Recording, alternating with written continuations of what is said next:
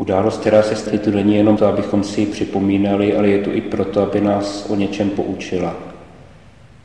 Osudy našich spolubratří, z nichž mnohé jsem ještě mohl zažít, svědčí o tom, jak cená je lidská svoboda a jak nesmírně nebezpečná je, když se ji pokoušíme ovlivňovat.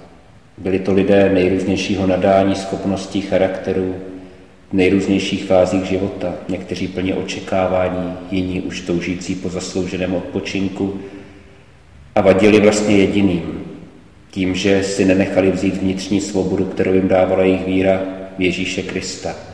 A proto byli paradoxně většími nepřáteli než mnohé ozbrojené jednotky.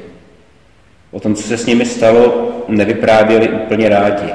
Častokrát o tom mlčeli, Nesnad proto, že by se chtěli chránit před vzpomínkami, ale spíš proto, že o tom nelze moc vyprávět těm, kteří to nezažili. Ale co vím jistě, že jejich víra se tím protříbila, že zůstali každý jedinečný, originální, mnohdy i se svými slabostmi, které máme všichni, ale přesto potom daleko otevřenější k světu kolem sebe, protože při tom pronásledování zažili, jak moc záleží na skutečném lidství, pravdivosti a poctivosti každého člověka a sáhli si na to, že jedině v Kristu člověk dokáže projít i peklem.